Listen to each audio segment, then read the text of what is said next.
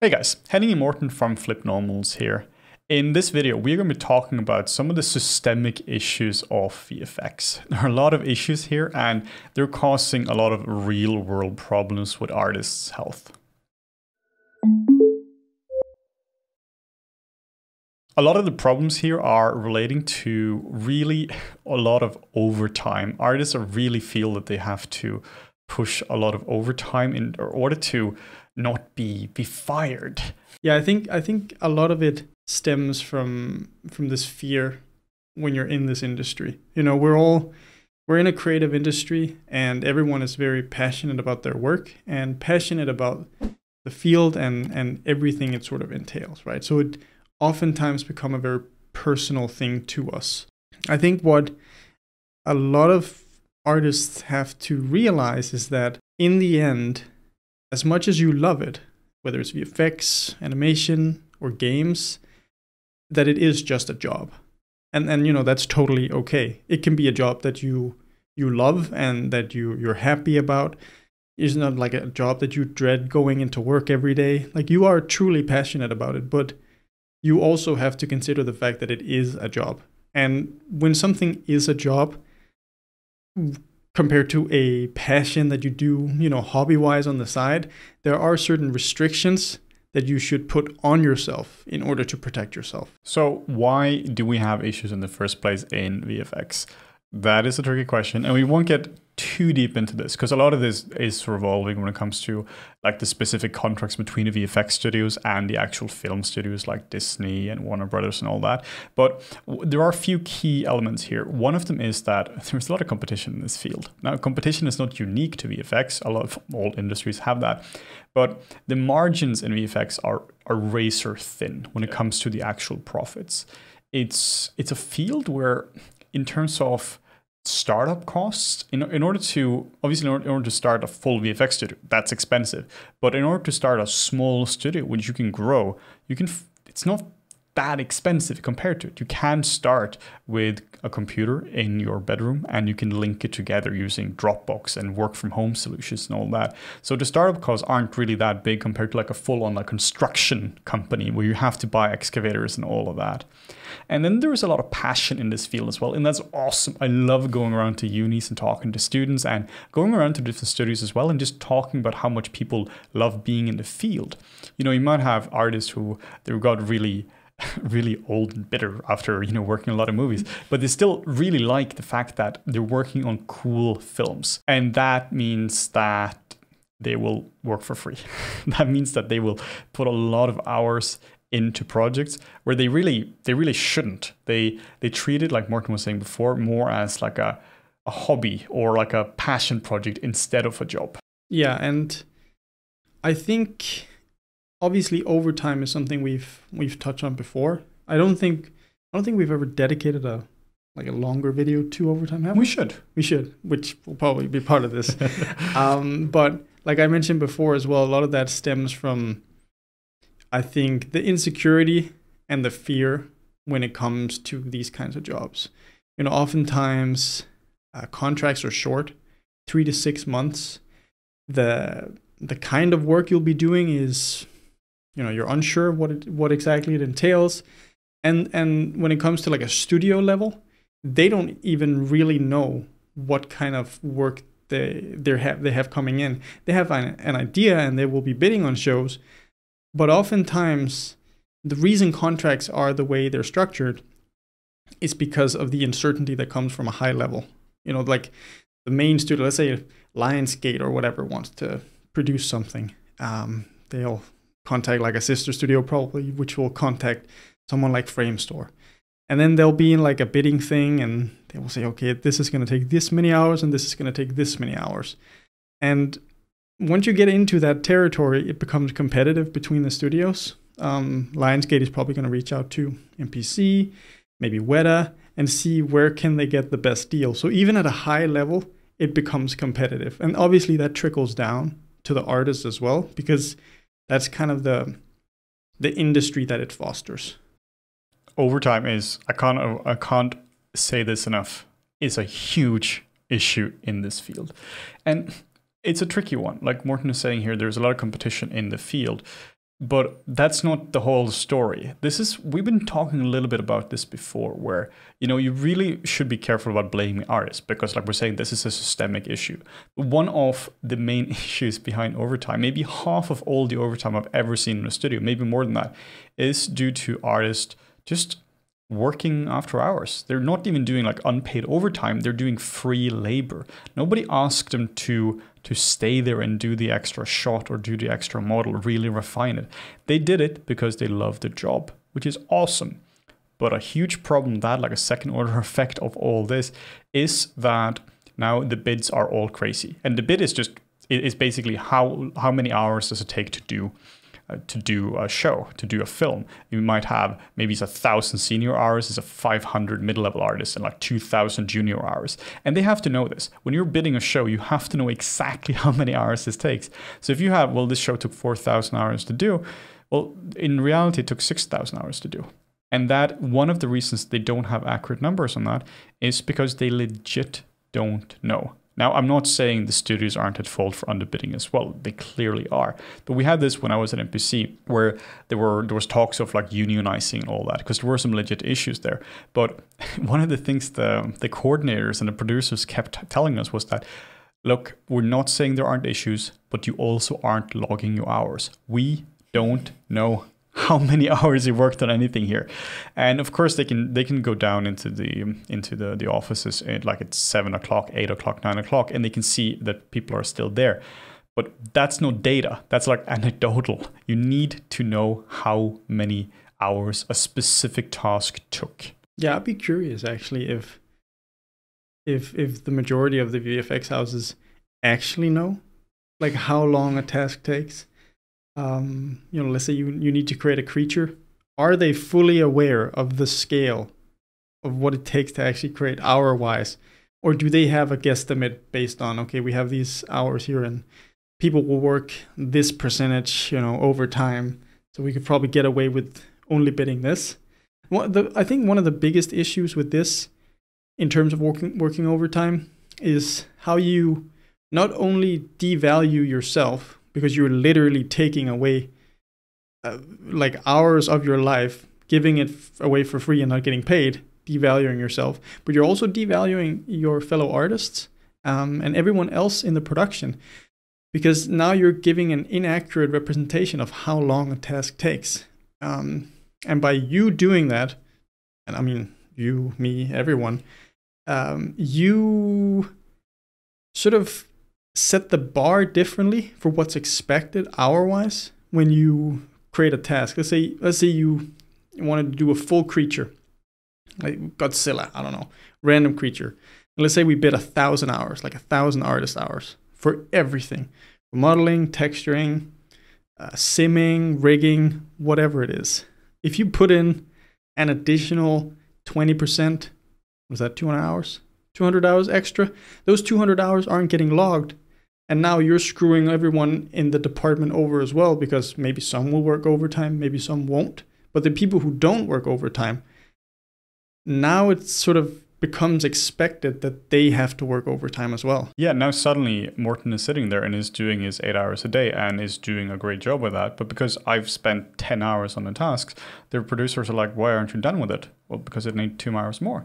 yeah, but the last artist was able to do it in, in eight hours as well but he wasn't, or he or she wasn't able to do it because it took so much longer. So the moment I'm doing free labor, like if it's if it's unpaid overtime, that's problematic. But if it's free labor which is not logged, Morten has to explain to his dog why I'm home late, why you're home late, why the dinner is cold. I think a lot of it also stems from like the let's call it the golden age of of animation and visual effects. You know, it was, it was a small industry with a few very passionate people that didn't know what they were doing whatsoever. They were just like, okay, we can do something with vertices now, and, and okay, we can throw a ray of light at it. Cool. So they were crunching to get things finished because it was a new and exciting field. But I think sort of a, a leftover of that time is that it's been overly romanticized. How this like, oh yeah, you know, we got to work uh, overtime. It's it's a team effort. But it's like the reality is you make it more less of a team effort because you work overtime.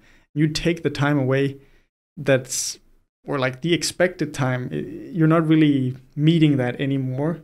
That's why I think it, it's it's such a big problem why it screws over not just you but other artists and and the departments as well in the beginning when you're you're starting off in a studio you really want to prove yourself. You know you come from yeah. you, you come from a life where you've been looking up to to artists for a long time. You know maybe it was your childhood dream to work in movies. Like I, I wanted to do that for like 10 years before i went into movies. It was like a, an awesome thing. Finally you're able to to make your mark. So you want to do the best damn thing you can but it's not a solo sport cannot stress that enough. Mm. This is a hundred percent a team effort. This is you are, I mean, it's gonna sound a little cynical, but you are a tiny cog in a big machine, and it's a well-oiled machine, and it's a machine which produces amazing results. But there is no room for ego in this whatsoever. Yeah, yeah, no, not at all. It's it's interesting, like with the with when it comes to overtime, because over the years, I I've never worked a single uh, hour of overtime, and, and I'm not saying that as like some sort of humble brag or anything, but that's because I was very clear from the beginning what I wanted to do with my time in and out of the studio. So I had you know flip normals on the side, had another company on the side that I was doing, uh, and and and flip normals in particular was you know that was our passion project. That's what we went home and, and spent our hours on at night. So I was very clear, you know, when at, at six, seven o'clock, whatever it is, uh, I'm done, I'm out of here. But that doesn't mean that I haven't been asked to work overtime. This has happened many times. But every single time I've said, no, no, sorry, I, I, I can't do that. Um, I don't have time, whatever it is. You know, any excuse is basically valid. Just saying no is a valid excuse because you shouldn't be expected to to put in hours and work for free. Now, where I think it it becomes a bit of an issue is is with the leads and the supervisors when they expect you to. And you kind of get the side eye for not doing it. So i think there's partly a responsibility on the higher ups there. Let's say they're doing the bids for the shows. It, you can't always expect someone as like as a supervisor or whoever's doing the bidding for the show. We're probably like the the whoever is responsible for one department let's say modeling or something. You would have a head of that who would bid the show for the modeling part. Um, it's also up to them to be in discussion with the supervisors and the leads to figure out what's realistic. You know, so maybe maybe the, there's pressure on from the studio or whatever, and they say, okay, you have 500 hours, not a thousand hours for this creature, make it work. And they go like, no, we can't do that. Too bad, make it work. Okay, they go down, they talk to their supervisors and their leads, and they're like, sorry, we only have 500 hours, not a thousand hours. You talk to your artists and at that point, I think it's up to the leads and the supervisors to be like, I mean, that's shitty. Uh, I will ask my artists, not in a, a sort of expecting way. I don't want to, ex- they shouldn't expect, or, or I can't expect them to come in. If they really want to, I think they should present it in an apologetic way where like, I'm really sorry I have to ask this for you. Bad planning, blah, blah, blah. Um, can you come in on a Saturday? The artist says no. They say, great, don't worry about it. There shouldn't be any guilt tripping. There shouldn't be any like second rounds of asking, like, are you sure you can't come in?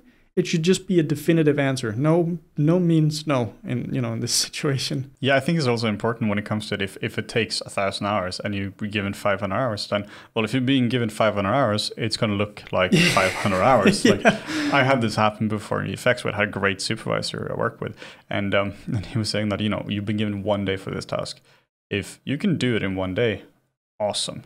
If you can't, I know it's a three day task, just deliver what you can deliver. Yeah. And it will just cause the chaos it causes. But that is the only only way they will be able to teach like the management the lesson why you cannot do this. Like it is like the whole you you can't have a baby in four months by having like two moms you need like you just need to take it, it just will just take as much time as this takes. That one kind of had to sink in. I, like, hmm, yeah. I, I, had i had a supervisor who was talking about that like can't we just have a baby in one month if we have nine moms hired? Like no you cannot do that. You will get the end res- the end result will just be what it is then. Certain things just take a certain amount of time. Yeah. Like if, if I'm being given like a thousand hours to, or if, if it takes a thousand hours to do the creature, I'm given 500, it's going to be a subpar creature. It's not going to look the way they expect it to, which in this case, they're going to have to go back and redo it afterwards. It's you always, somehow you always have enough time to redo it, but you never have time to do it properly the first time. Yeah, I, I remember that from, um, we're working on Pacific Rim 2 and very early on in the process, we were talking about the anatomy of the creatures. And the, the kaiju I was working on at the time, I, I brought up some concerns. This is not, I'm not going to throw anyone under the bus or anything, but I, I brought up some concerns with the anatomy. I was, I was telling the, the art team and everyone connected to it that I foresee some issues mm. with rigging and, and simming further down the line because it's not anatomically viable. It doesn't matter that it's an alien creature, this just doesn't work. And they're like, don't worry about it. It's it's an alien. Famous last words. Yeah. Uh, and guess what? Four months later, you go back to the drawing board and they're like, oh, man, it's just this anatomy. It doesn't work. I think we had a new guy come in, a new supervisor or something. And he was like, this is shit. I was like, yeah, I totally agree. Uh, do you want to see my notes? I already have them prepared from four months ago. And, uh, you know, we ended up, instead of correcting it at that point, which would have taken a couple days, we, we wasted weeks of artist time because we had to redo rigging, retopology, UVs. Um, so you know, bad planning and and not sort of looking ahead. I'm not sure exactly what the moral of this story is. I was just a tangent, but uh, but uh, but I like it. yeah, I think it comes down to planning. Yeah, let's segue into planning because planning on on on this kind of level, or where whether it's a high level thing, uh, when the studios are doing their bidding, it's it's it's the same thing, right? If if the studio doesn't plan properly, you're gonna not you're not gonna have enough time. And I think that's what happens consistently. There's like two possibilities. Either they're incompetent at planning or they're willingly underbidding to to win the show. Right. And if it's like if they're willingly underbidding, okay, there's nothing you can do about that. Then you just have to I mean, in either case you have to say no to, to work overtime.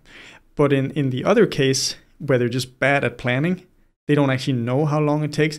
That is something I think can be fixed by consistently not working overtime and giving them a real picture of how long it actually takes for, let's say, to, to create a creature from start to finish what I think is also incredibly important is to talk like specifically about the responsibility of an artist. Like how can you change as an artist? Obviously, a lot of things here is down to management. You cannot change like the contract length no. yourself. but that's just, there are just some some some ground facts. But one of the ways which would really help me was, like Morten was alluding to before, is consider it consider it a job. Like it is no matter how you how you turn it, it is a job where you work for money and uh, you're you're delivering something else to be a profitable product. Mm. I think it it really helps in this regard to simplify it down and take away like the art part of it. Take away the fact that you're working in ZBrush or Nuke or you're doing something colorful and you're making explosions. Consider it like you're a doctor or something like that. You would never be asked just to like do doctoring in your spare time to improve. that would be insane. If um, if you were to ask as an accountant, so what kind of uh, accounting have you done in your spare time? Can you show me your spreadsheets? You'll be like, what are you talking about? It's it, it's I do accounting at work and I get paid for it. I think it should be 100% acceptable to do the same in VFX as well. To see this as a viable career path, as a way to make money. Now, you know, you should still be passionate about your job, and there is a reason you're tracked in the first place. If you only want the money, you should probably go into something like banking or cryptocurrency mining. You know, you do you. Yeah, don't do VFX for the money. No, no, don't do that. But but that said, it is still a job, and in that job you have to make money and you know after a few years you you might have it's not that you get maybe you get sick or bitter of vfx but you get different priorities mm. you want to have a family you want to see your parents more. There are so many other things than just life or just work in life. Like you know once you have your 20th credit the 21st may not be the most important one. So i think we have to normalize that that this is this is a job where it should be 100% acceptable to move company because you want more money. It's anyone who says that money doesn't rule the world, like they haven't they haven't lived in a big city like London or Vancouver or one of the other giant cities and lived below what you should make. The company exists to, of course, they also exist to, you know, to to make good movies and all that, but they are inherently a business. They're not a non-profit company. So I really think it needs to be normalized that this should that this should be a viable career path where money isn't something you kind of just talk about with your friends outside of like in dark whispers or in low whispers, but it's something that is legit talked about.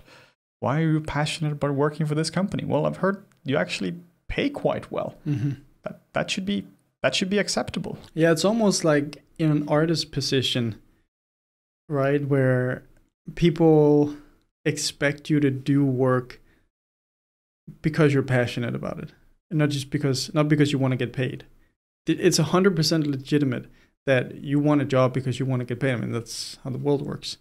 Um, that being said, I, I think that definitely hiring someone who shows that they're passionate about the field can definitely be an advantage versus like let's say you get someone in who just goes like yeah i want $50000 a year i'll work this and this great good to go okay maybe not the best chemistry No. right um, you want to hear something about them and but expecting them to this has personally never happened to me i think i've been very fortunate to work with companies that just haven't cared like they haven't asked those kinds of questions they were just interested in seeing my portfolio um, my my sort of my history of work and, and the kind of work that I've produced, right? But I, I do know that it is something that people are being asked.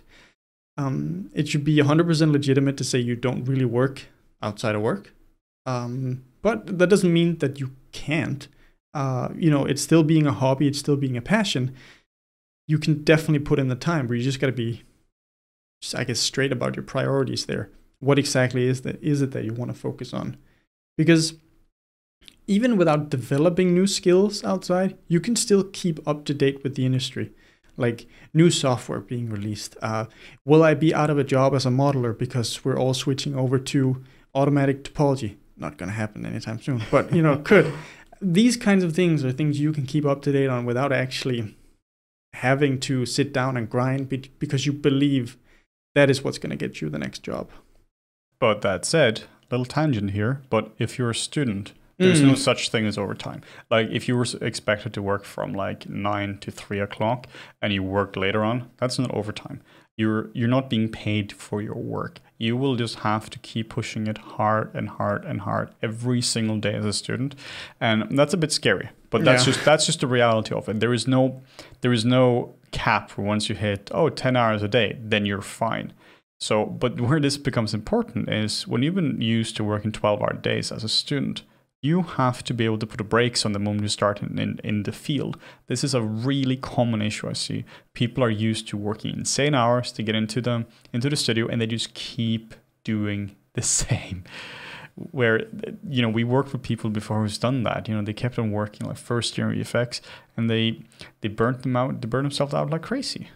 Yeah, I think it's important to dis- have that distinction between once you're a professional and, and when you were a, a, student because as a student if you just if you just do the schoolwork nothing more most likely you're not going to be the one who gets the job because you just need to put in the hours. Whatever that is hour hour, hour wise like i don't know. It depends on you as an artist how fast you develop. Um, but it is something that you should consider. Like now but bringing that let's call it bad habit into VFX is something you shouldn't do. That's where you have to start. Obviously, it's going to be hard from the get go to just like, okay, no more work. But it's something that takes time. You get used to it, and, and then you start treating it more and more like a job. The beauty of getting a job is that you can now, maybe for, for, for the first time in many years, you can actually start to do other things yeah. than just working. Have a hobby that's not 3D. Yeah, I should get that. yeah, but I, have seen that a lot now, where um, where we I, I see students who they after the year after they graduate, they're just too burnt out to actually do 3D in their spare time after yeah. work. But they still feel that they have to put in the extra hours at the studio because they just they're just really afraid of where it can where it can go. I mean, you have to you also have to consider when you're a student and you're working these crazy hours. Let's say you work 12, 14 hours a day, whatever. you still have to take care of your body. Yes. You, you still have to take breaks. You still have to look away from the screen, like go for a walk, eat properly, do some exercise. Like you can't just put your your life completely on hold just because you have to put in the effort. Because then once you enter the enter the industry, your body's going to be messed up, and you're going to have like carpal tunnel syndrome and, and like a slip disc or whatever. So there is definitely that aspect to consider as well. Yeah, both Mork and I are completely destroyed in terms of in terms of that. Yay! Working hard was, you know, like you get we got we got pretty pretty fast into VFX, but it it had a really it had a real toll on both our bodies. Yeah, I have chronic back pain. Yeah, I I have issues with my arms and shoulders, and I I wasn't sure in first year of university I wasn't sure if I was going to be able to finish first year of university, mm. just because of that. So, but that's like a thing in general. Like that's not that's not just as a student. You have to take care of yourself throughout. Yeah, yeah. That's one of the main points about this video that you you will have to take care of your health. And and health isn't physical health. Health is mental health. It's just health. It's how you're feeling in, you know, in your in your mind and in your body. Like there is some real synergy in that without starting sounding too much like a LinkedIn post here. but it is important. And and when it comes to to being healthy, there are a few warning signs you have to start to look out for. In I've heard this once when I was in VFX. We're like a family here, and that makes me gag so hard. Like it's, I I have a hard time expressing how uncomfortable the notion of we're like a family here makes me far as I know, it's not common to hire and fire family members. Sometimes. Sometimes you do. but not all the time. And you sure as hell don't negotiate contracts with other families and put them, you know, yeah. sell people and have you don't have you don't have like a brother for a three month contract. no, I think it's an it's an important aspect to to consider because like all of this kind of ties into working overtime, right? And and how much spare time do you spend on becoming a better artist or whatever it is. Uh, if a if I think if a studio presents itself as a family, um, specifically that there's probably something that should go off in your brain, be like, oh, we always look out for each other and um, blah blah blah. Sure, you know your colleagues are your colleagues. They can be friends. They can be kind of like family, but that's your colleagues, not the studio.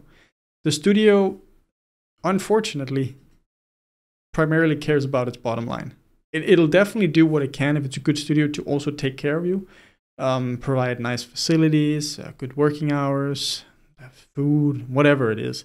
But don't for a second, and it, it can sound bleak, but don't for a second think that if you don't add value to the company, that they will keep you around.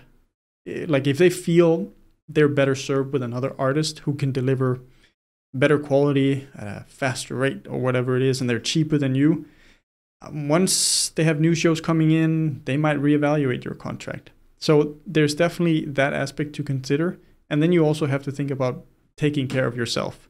Because when these things happen, especially with contracts, because contra- contracts are so short in VFX, like we, we mentioned, three to six months, sometimes you get a year. I think my longest contract was six months. Yeah, I've had one year twice, but uh, but my latest contracts were three months, and that was as a senior Iris at DNEG. yeah. We were both on three month contracts at the end, I think. Yeah, I remember our sort of like the last couple of the last month or so at DNEG before we left. There was, um, you know, they they they were they were expressing that they were really happy with both of us, and they really wanted to extend our contracts. They just couldn't right now because they were bidding on shows uh, the problem with that is that no shows were confirmed. So even though they loved apparently working with us, there was nothing they could do at the time. Um, at at that point, you know, I think maybe a week before our contract was running out, something like that, we were just like, no, we're out. Don't worry about it. Um, and they did extend people eventually. And I think if we had stayed, we would have been extended anyway. But we wanted to take the jump to flip normals at that point, working full time. But I think in situations like that, you have to look out for yourself. And that means being proactive. First of all, if you have a three month contract, I don't know, after a month and a half or so, go to HR or go to your uh, department manager and ask, what is the work situation looking like? Can I expect to be extended? Are you happy with me? Blah, blah, blah.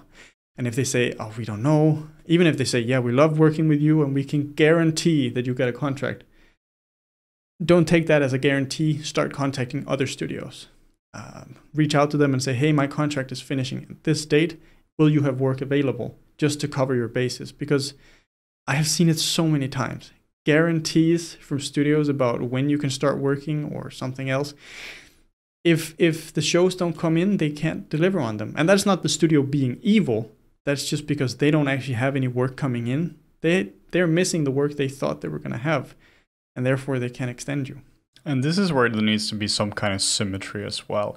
I see I see this a lot where your people are loyal to studios and not saying that a, a, place which has treated you well you know you should just ditch them the first moment you can you know there should be some symmetry if they've treated you really well you know give them the respect they deserve back but if they're willing to if they're giving you a three months contract like no matter what words they're using you need to see you need to watch what they're doing not what they're saying. Yeah. and what they're actually doing is they're they're keeping you on just long enough so you can do the work but the moment there is any danger they can get rid of you.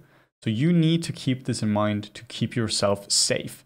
It's not about loyalty. It's literally about can you can you pay rent? Can you feed your family? Yeah. you know can you go on vacation? All these kind of things. So important to watch out for yourself first. Yeah, and I, different studios they have different, you know, obviously different countries as well have different kind of termination periods. I think at DNEG we had like a one week. Yeah, it was something. something yeah, crazy. we were signed a week before we. Um, and I think at Framestore I maybe had a month. I think I had four weeks at MPC Some, as well. Something like that. You know, so it varies, and it probably varies from country to country. This was in the UK. Um, I think just another segue talking about loyalty. I promise you it'll be it's it's relevant. Uh, I had a friend of mine who um, she worked on a film, and she was very late in the process. She was brought over to work on this film. Um, she was a know, effects artist or something, and they needed some shots before delivery. They brought her over, go to do the the job, and she wasn't new to the industry, but she was like fairly new. Junior had maybe worked for like six months or a year or something like that. And and she was very much in the mindset of she wanted to prove herself, which I think we all have that. You know, we all want to do obviously the best work that we can do, and we want to make sure that also we're recognized for it because we we are passionate about this and we love what we do. And so there was this one night where she stayed up until like 3, 4, 5 a.m. in the morning working at the studio to finish this shot. And I talked to her the morning after, and she was just like a mess. Like, what, what are you doing? This is unnecessary and super unhealthy. And she was like, no, no, I just, I just need to get this shot done because they're expecting it of me. But like, then say no, because this is not good. I mean, you're two weeks before the delivery, blah, blah, blah. This is, it can wait. She did it again the following day, uh, 3, 4 a.m., same story. And I believe she was sick for like a week after or something because yeah. she just put in like like six working days worth of work in two days. And uh, film comes out and she's not even on the credits. And she was she was destroyed by that. And it was just it was one of those things where, yeah, I kind of feel bad for you, but at the same time you did this to yourself. It might be the studio pressured you into working overtime, but you do have the ability to say no. Now, if you are a supervisor or a lead and you pressure your your junior yeah. six months out of school into doing 72 hours in you know like two days then you should like get a restraining order against yourself. And and as far as i know that's never happened. I never heard anyone expect that in in that regard. Yeah or getting fired for not no, working no, overtime. no, no, no, I mean, it's I, I i was once asked by this was a sneaky one. They did a they did the double on me where first the I don't know, production coordinator. She comes in and she's like, "Hey, Morten, um, Monday is Easter." I'm like, "Yes, I am aware. Um, can you work Monday?" I'm like, "Sorry, no, I can't." It's Easter. Yeah, it's Easter. I have to, I don't know, be a piece of crap on the bed or something. And she's like, "Oh, okay, fair enough," and she leaves. Five minutes goes by or whatever, and uh, my supervisor comes in and he's like talking to the other people in the room, blah blah blah, and then he sort of casually looks over at me and is like, uh, Mon, you're coming in on Monday, right? I'm like, no, I just told blah, blah, blah that I'm not coming and I've, it's Easter. And he was like, oh, okay. Like almost offended that I, I didn't want to come in, and I, I think that that was like this the this sort of how do you say like scummiest way I've ever been asked to work overtime. Where to one person coming in, okay, obviously they gotta know they'll try again, but a little more forceful. It wasn't so much of a question like uh, can you work? It was like you are coming in, right? And if you hadn't been in the position you were in, where you know you had flip normals, and we are just at the end of Yeah. like we know where we were seriously starting to take over, like go. We had forty weeks at that point. You know, we, we we didn't work Mondays because we did full. We did Mondays for YouTube for flip normals. If you hadn't been in that position, you might have just done that. Yeah. Which brings us to how do you act as a leader and supervisor? Now, this is this is a tricky one, and this is this of- these of course are opinions on the subject. But what I feel is that as a supervisor, one of your main responsibilities is to make sure that your team are protected. I really feel that you're supposed to be like a leader of your team. Your, your title might literally be a lead. You're not supposed to be a taskmaster who whips them. I never thought about that. I've always just like it's a word. Lead. yeah, but obviously you're leading the team. Yeah, exactly. Like it's it's more about that. You know, you're actually helping create synergy in the team and making sure you have like you know good team spirit. Yeah. For me, all this boils down to the fact that this is not a family; it's like a professional sport, and it's like as a as a as a leader or supervisor, you're more like a coach, Yeah. and you're not supposed to just whip them into into shape. You're supposed to inspire them. You attract a lot more talent, and you create you nurture a lot more talent if you treat them like like people. I think that's so important. If if again in the whole thing we talked about before, you begin 500 hours and it's a thousand hour job, you should just go, no, my team cannot do this. It's physically impossible to do it. Yeah, and that's also where, like we talked about before, y- you have to establish some personal boundaries, professional boundaries, Yeah. and if an artist says no to not working overtime, that's that should be perfectly acceptable. There shouldn't be any like prying into why or why not can't you work. It's like it, um, it's if they say no, they can't work. It's there's forget about the pressuring, and it should be your job to protect them from overtime be apologetic about it like we talked about it was like i'm really sorry to ask you this but can you come in on on a saturday if you say no that's totally fine I see this a lot in, in VFX where particularly in the UK somehow, where there seems to be this big hierarchy, like in like almost like you have castes of society, where people seem to assume that if you're a supervisor or lead or management, then you're above them. Like you're in a different level, a tier. And like that's not the case at all. As you're just another person, and that person might have a more demanding job than you and more responsibility on your shoulder. But as a human, you are a hundred percent equal. So if somebody has in a contract that you know it's an agreed upon contract between a company and a worker, it there should be some symmetry there. If you if you're if you're being asked to do something which goes outside of that, and you tell them no, that should be respected because you do not know what the person is going through in their personal life. Could be breakup, death of a family member, it could be whatever. could be you just want to sleep Could be you just want to sleep. Like it literally doesn't matter. Like if you just want to sleep or if you had like something serious happen in your life, it's not like the supervisor is not above you in life. He has no authority over over that. He he can tell you what to do like within the working window, hmm. but as a human, he has no authority over you. Yeah, and I think one thing that you have to consider as well, especially for, for supervisors in some companies, some places, a supervisor's salary is is there's a buffer in there where they have added overtime pay. You know, they don't get paid for overtime, but they get paid more because they are expected to work overtime. And fair enough, if that's the deal that they have made, they get to work overtime because they're actually getting paid more for it.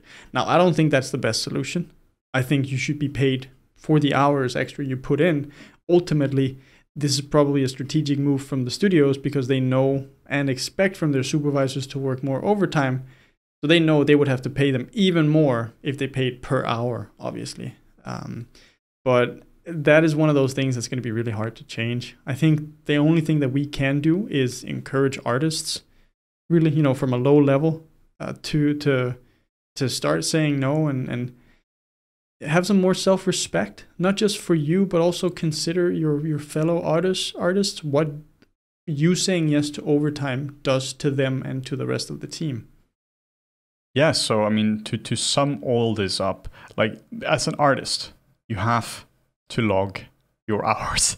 there is no nowhere around that. Even if you were to give them free labor, don't recommend that. I highly recommend against that. But if you do work after hours, you have to log it full stop. Yeah.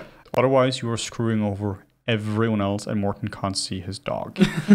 so the dog that I still don't have. yeah. Soon though. Soon though, the the days as a student they're over. You're not a student anymore. You were you were you were driving 100 kilometers an hour.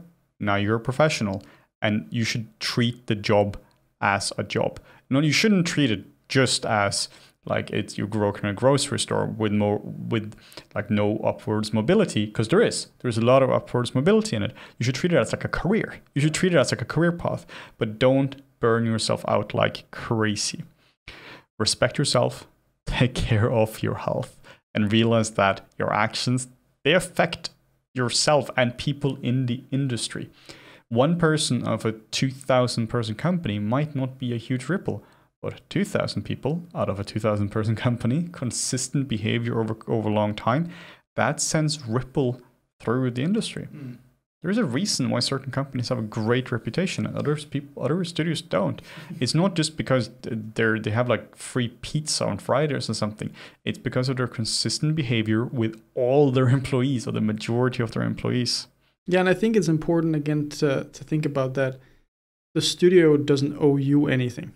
Like they don't owe you a job. I mean, obviously, if you've worked, they owe you money. But other than that, they you they yeah. you shouldn't expect loyalty from them, just as they shouldn't expect loyalty for you or from you. You have to look out for yourself, but be respectful. You know, uh, there's no reason to go around being a douchebag about it. It's like you can still be respectful. You can still love your your company that you work for and, and love the work, but you just have to take care of yourself. And then as a supervisor or lead or a person who's a manager, you need to make make sure that you you properly lead the team. You make sure that the people you who work under you, they're they're they feel a part of your team and they have the resources they need in order to do their job and that they're protected from like the office politics of it and that the hours it takes to do the job, those are the hours they take. So we're really interested in hearing your opinions about this as well. You know, we we obviously have our own personal experience. It would be really interesting to hearing. You know, obviously we were based in we were based in London before, and that's that's where we're where we're that's that's our bias. Yeah. So we'd love to hear people from you know different different companies and different parts of the world. What has your experience been like? What systematic issues have you have you seen in VFX and Another one, which is maybe a little for another video, should you unionize? Oh yes, yeah. This is that's not so much what we're talking about here. No, like a small bit of unionization. Um, but I, I would be curious to hear also some of the bad experience that people have had. Like, uh, have you directly been fired because you said no to working overtime? It never happened to be, and it's never happened to anyone I know. But it could totally happen. So yeah, uh, reach out to us in the comments and, and tell us your experiences. We would love to hear them. And thank you so much for watching and click the little notification bell to hear more flip normal rants about VFX and click the subscription button to subscribe to us as well.